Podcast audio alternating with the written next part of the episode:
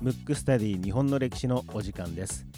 この番組は日本の歴史がとても好きな三名監視学マクトゥーブス代表の広瀬真一がムックムックラジオ代表の小川文吾に日本の歴史を教えていく形で進行していきます。番組ホームページや Apple Podcast、キャストボックス、ヒマラヤなどで聞けますのでエピソードデータをダウンロードしていただき皆様に合った聞き方でお楽しみください。それではスタートいたします。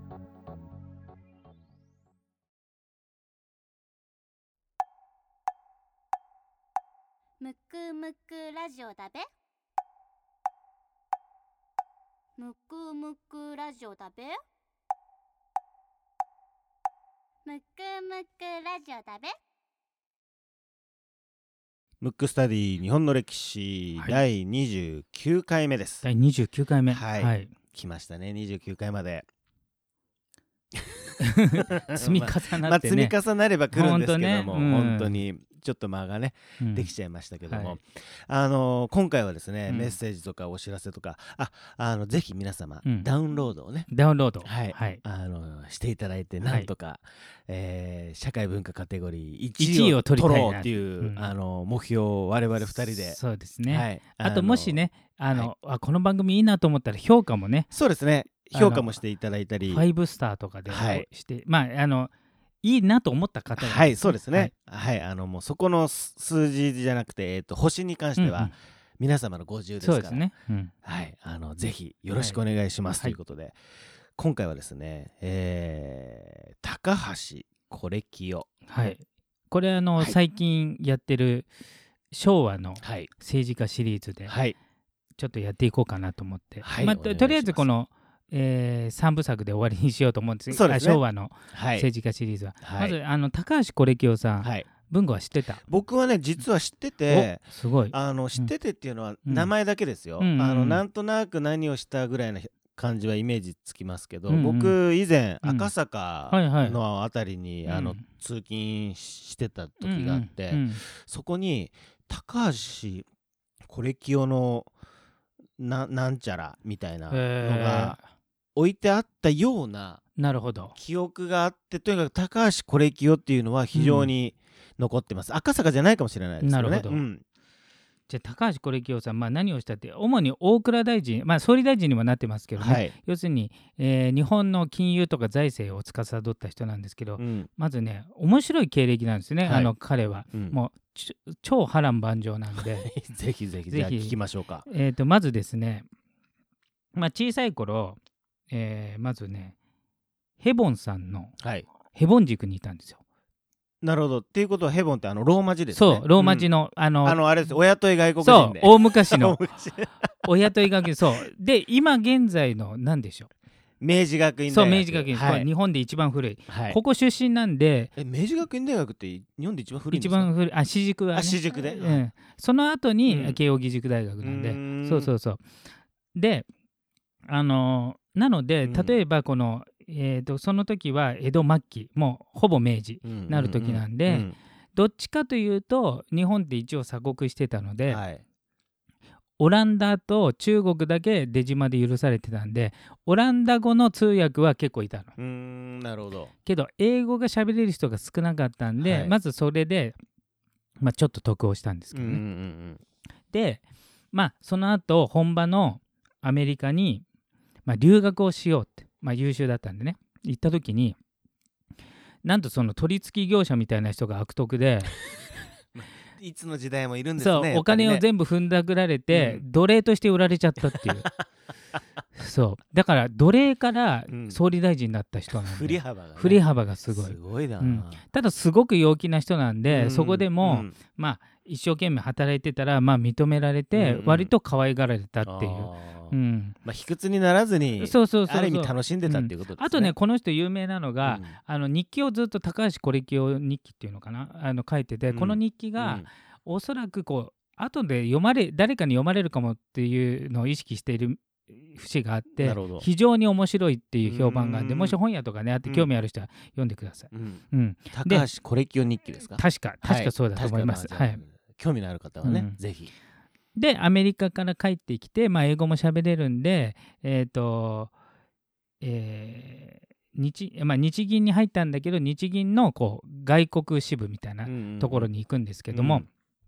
まずその、えー日露戦争の時ね。で日露戦争はあの結構前にやりましたね。やりましたね、うん。で日露戦争っていうのは、えー、とその時も話しましたけど全て適材適所で非常にあのオールジャパンでうん。行けたところで、うん。陸軍も海軍も優秀ででもちろん外交官も優秀でスパイ活動も優秀だったんですけど、そのうちの一つ結構戦争で大事な要素で、うん。お金集めっていうのがあったの、うんうんうんで日本は当然ですけど明治維新からえっ、と、えー日露戦争まで30年ぐらいしかないんで、はい。30年もないか。えっ、とないえ30年ぐらいですね、うん。30年ぐらいなんで言ってもお金ないんですよ。うん。お金のない中、うん。みんな切り詰めて、うん。生活切り詰めてなんとか軍事費を賄ってるんですけどそれでも大国ロシアに勝つにはお金が足りないからいわゆる国債を売らないといけないわけですよ。はい国際であの国の国の借金ですね。ですね。うん。これを、えー、と外国に売らないといけないんだけど、うん。日本とロシアってどう考えてもロシアが勝ちそうだから日本の国債買ったところでうん。紙切れになるんじゃないかっていう、うん要するに負けてボコボコになったら、はい。要するに返済できないじゃない。はい。だから当初は全然売れないんだけど、うん。高橋是清さんが頑張って売りまくったのもあって、まあ、高橋是清さんだけじゃないんですけど、うん。その時のえその国際発行チームが頑張ってそれで戦争のお金を調達したっていう時に大活躍した人なんですよ。ん。要するにそのお金のなんていうのかこう調達がなければ、うん。もう戦争継続できませんから、らだから影の、まあ、MVP に近い形の。この当時は日銀の副総裁だったんですねあその時ですか、うん。日露あ、うん。そうかもしれないですね、うん。もういいい立場だったかもしれないですね。ねだから、まあある意味しっかりあのーがっちりやったっていうことうんでしょうね。そうですね。すでごいな。これが今まあいろいろあるんですけどね、はい。ちょっと短い時間だと全部話せないんで、うん。かいつまんで言うと、うん。でさらに活躍したのはさっき言ったように大蔵大臣になってからですよ、はい。日銀から離れて大蔵大臣になった時、最もまあすごいのが例えば今今と状況実は当時似てて、うん。高橋是清さんがあの大蔵大臣の時と現代ってちょっと似ててで現代っていうのはちょっと前の現代。ええーといわゆるリーマンショックがはい。2008年あった今からうん。10年前にあって、うん。あの時って結構世界が全部ダメになったっていうか、うん。まあ、世界同時不況みたいな。はい。で、えー、とその高橋是清さんの時も世界恐慌ってはいはい。聞いたことありますね。聞いたことありますね、うんうん。あの歴史の教科書でよく出てる、要するにアメリカのウォール街の株価が暴落してうん。世界的に不景気になって、うん。実はこれ結構みんな知らない人多いんですけどあの世界恐慌をいち早く要するに好景気に持っていったのは日本なのよ。うーん。全世界ですね。はいはい。せ世界恐慌をも一番最初に抜けたのがうん。日本、えあんまり知られてーない知られてないですね。うんうん。うんでそのもちろん中心にいたのが高橋是清さん、あーなるほど。うん。じゃあどうしたか。じゃあ例えば今の日本って、うん。あの庶民のねところまで懐は暖かくなってませんけど、はい。企業業績って絶好調なんですよ。はい。うん、でそれは2008年のリーマンショックから、えー、とん日本がやったのがちょっと遅れたんだけどその前にアメリカがやったんですけど、うん。それを当時世界で初めてやったん確か初め初めてじゃないかもしれない。もう世界初に近い、うん。が高橋是清さんがそれをやってうん。世界恐慌を抜け出したわけ。何何をやったか分かります？か何やったんですかね。今今日本がやってることと一緒ですよ。税金下げたとか。いや違うんですよ。上げたの？税金ではなくて税金ではない。量的緩和って言ってお札をすりまくってばらまきまくったんですよ。なるほど。で当時は、うん。あのそれってちょっと禁じ手だから、うん。インフレになっちゃうかもしれないんでねハイパーインフレになる可能性があるから誰もやんなかったんだけど、うん。でもこう強烈な要するに不景気っていうのはデフレの時代なんで、うん。デフレの時代にやったら大丈夫っていうことを、うん。周りの反対を押し切ってやって、うん。それでいち早く抜け出したのよ。正しかったって正しかった、そう正しかった、うん。でそれを、えー、と2008年のリーマンショックの時、まあ、うん高橋是幸がやったのを真似したかどうか分かりませんけど、うん。アメリカが、あの QE って言ってあの量的緩和っていうのをまずやって、うん。で日本も安倍さんが総理大臣になってからやったんですよ、うん。だから同じことやったんですよ、うん。それを前例がない時、うん。例えば今やったっていうのは、うん。そういえば昔高橋是幸さんがやったなっていう2番目だとなんかこう一応このサンプルがあるからやりようがあるじゃない。うん。で当時何もない中しかももう要するに全世界の人が思いつかないことを日本でやって抜け出して、うん。ただ一つ誤算があったのは高橋是幸さんは知ってたのね。要するにあのお金をばらまく要するに量的緩和っていうお金の量を増やす。っていうことをするとハイパーインフレになるから好景気になったらお金の量を元の大きさに戻さないといけないっていうのは知ってたんだけど、うんその好景気の時に元の大きさに戻すって時に軍部が反対したわけ。なるほど。うん。要するに軍のお金は減らすんじゃねえぞっていうちゃちゃが入ったわけ。うん。けど当時の日本って散々この番組でやってますけど、うん。めちゃくちゃでかいんで、うん。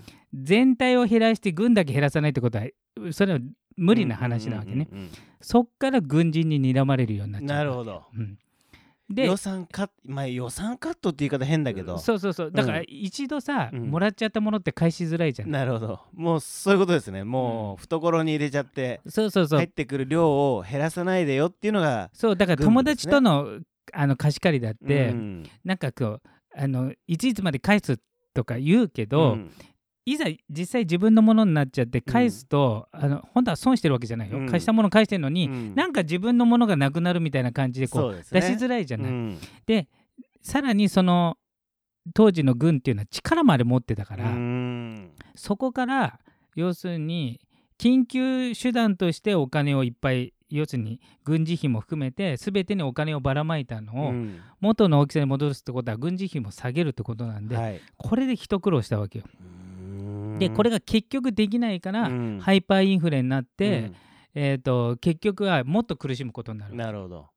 けどそれはそれをもって高橋是幸のね、その、えー量的緩和政策が失敗したみたいな人いるんですけど、うん。あれはあの本当に回収してればだから今アメリ、えー、と現代で言うと日本はまだ吸ってる段階ですけど、うん。アメリカは今止めてる段階、うんで今利上げしてるんで少し回収の段階に入ってるんですけど、うん。あれをやればああのインフレにはならないんですけど、うんうんそれができなかった。なるほど。でそれで結局、えー軍に睨まれて226事件ってねよく出てて、その時に殺されちゃうわけ。うーん。良かれともだから世界最速で抜けて、うん。要するに世界的な経済学学者じゃないですね、うん。政治家でも、うん。要するに世界の経済をこう変えていくうん。人材でもあったにもかかわらず、うん。そのおかげで、まあ、殺されちゃったっていう。なるほどですね。よ要はあれですねあの完結できなかったってことですね。そうそう本当は完結したかったんですけどね、ねだから意外とこれってねあの世界恐慌を一番最初に日本が脱出したっていうのは、結構ねみんな知らないんですよ。ん。だから意外とねあの戦前の日本、ん。まあ悪いこともいっぱいありましたけど、意外とね独自性があったっていうか、うん。今なんか日本人って、なんかそう他の国がやったことを真似してさらにうまくするみたいなところはありますけど、はい。世界で初めてまあ発明とかはあるかもしれないけどこう例えば政治システムね。例えば世界で初めて女性議員半分にしましたとか、例えばあの世界で初めて国会議員の数をもう20人に減らしましたとかね、そんなんないじゃない。はい。要するに世界初のことって基本的にやりづらい国じゃない。そうですね。にやったっていうのはねなかなかねすごいなっていう。どこからその確信があったんですかね？うん、やっぱり散々、うん。まあ自分も奴隷してたっていうのもあるし、いろんな立場で要するに、えー、と大蔵大臣でありながら、うん。ずーっと大蔵省にいたわけでもなく、はいはい。まあ、日銀にもいましたけど、うん。あと政治家にもなってあの政党にも行ってたんですよ。うん。まあ、今でいう自民党に行ってたとか、うんうんうん。いろんな経験してたのもあるし、うん。あとは頭が相当柔軟だったんじゃないかって要するにあの既存の考え方に染まってないっていうか、ん。まあいろんなアイアイディアマンでもあったそうそうそうそう。ねうん、だから不況になったらこうする不況になったらこうするっていうだけじゃなくて要するに世界恐慌っていうのは全世界がなったことないものだからね。全てのん過去のことって当てにならないわけじゃない、うんうんうん。だからやっぱ独走できたのかなっていう感じですね。ううん。ん。そういうことでございます、だからね本当言うと、まあ、うん今日本がね、うん。まあえっ、とちょっと借金があるとかね年金がいろいろ不安とかいろいろあるじゃないですか。だからねこういう時って必ずあの新聞とかで「平成のコレキオ」とか言ってうん。ちょっと出ますね。そう出てくるの、うんうん。それぐらい要するに経済を抜本的に変える、うん。劇的に変える人みたいなうんうんうん。言い方で出てきますけど、これあれですかねやっぱりじゃあ経済学者はうん。必ず高橋コレキオは一回通過するってことなんですね。通過するんじゃないですかね、うん。特にその世界恐慌に対してうん。どんな政策を打ったかっていうのは、ある意味そのマクロ経済ね。ミクロの企業企業とかやってる人は違うかもしれないです。けど、うん。うん。まあ多分通ると思う。しもっと言っちゃえば世界的にじゃない。そういうことだって世。界恐慌をいち早く抜け出したそうで人だからすよね。そうそうそうそう。そんな人物がり日本にいたといたと。うん。へえ。で226事件でそうあのう撃たれちゃったってそうですね暗殺されちゃって。でも、うん。撃たれた時えー、と83歳なんで、うん。まああのかなりねだから、えー、と逆に言うと83歳で狙われたってことは、うん。ずーっと長く日本で第一線にいたってことなんであのまあ非常に活躍の幅が広いし、うん。長いっていう。影響力もあったあったんだとですね。思うんですね。。うん。僕思い出しましたよ。これこうん。あの226事件でうん。撃たれたのが赤坂の自宅だったんですね。なるほど、あうん。それが書そいてあったってれことが書いてあったんですね。うんなるほど、うん。なるほど。ということで、うん。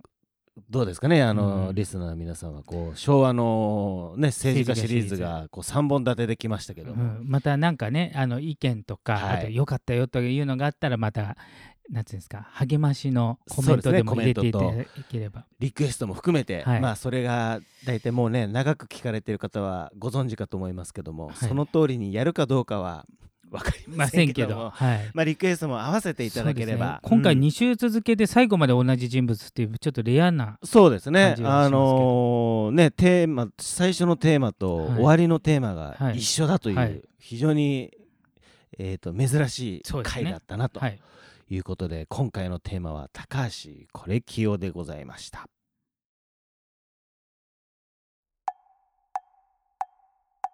むくむくラジオだべ。むくむくラジオだべ。むくむくラジオだべ。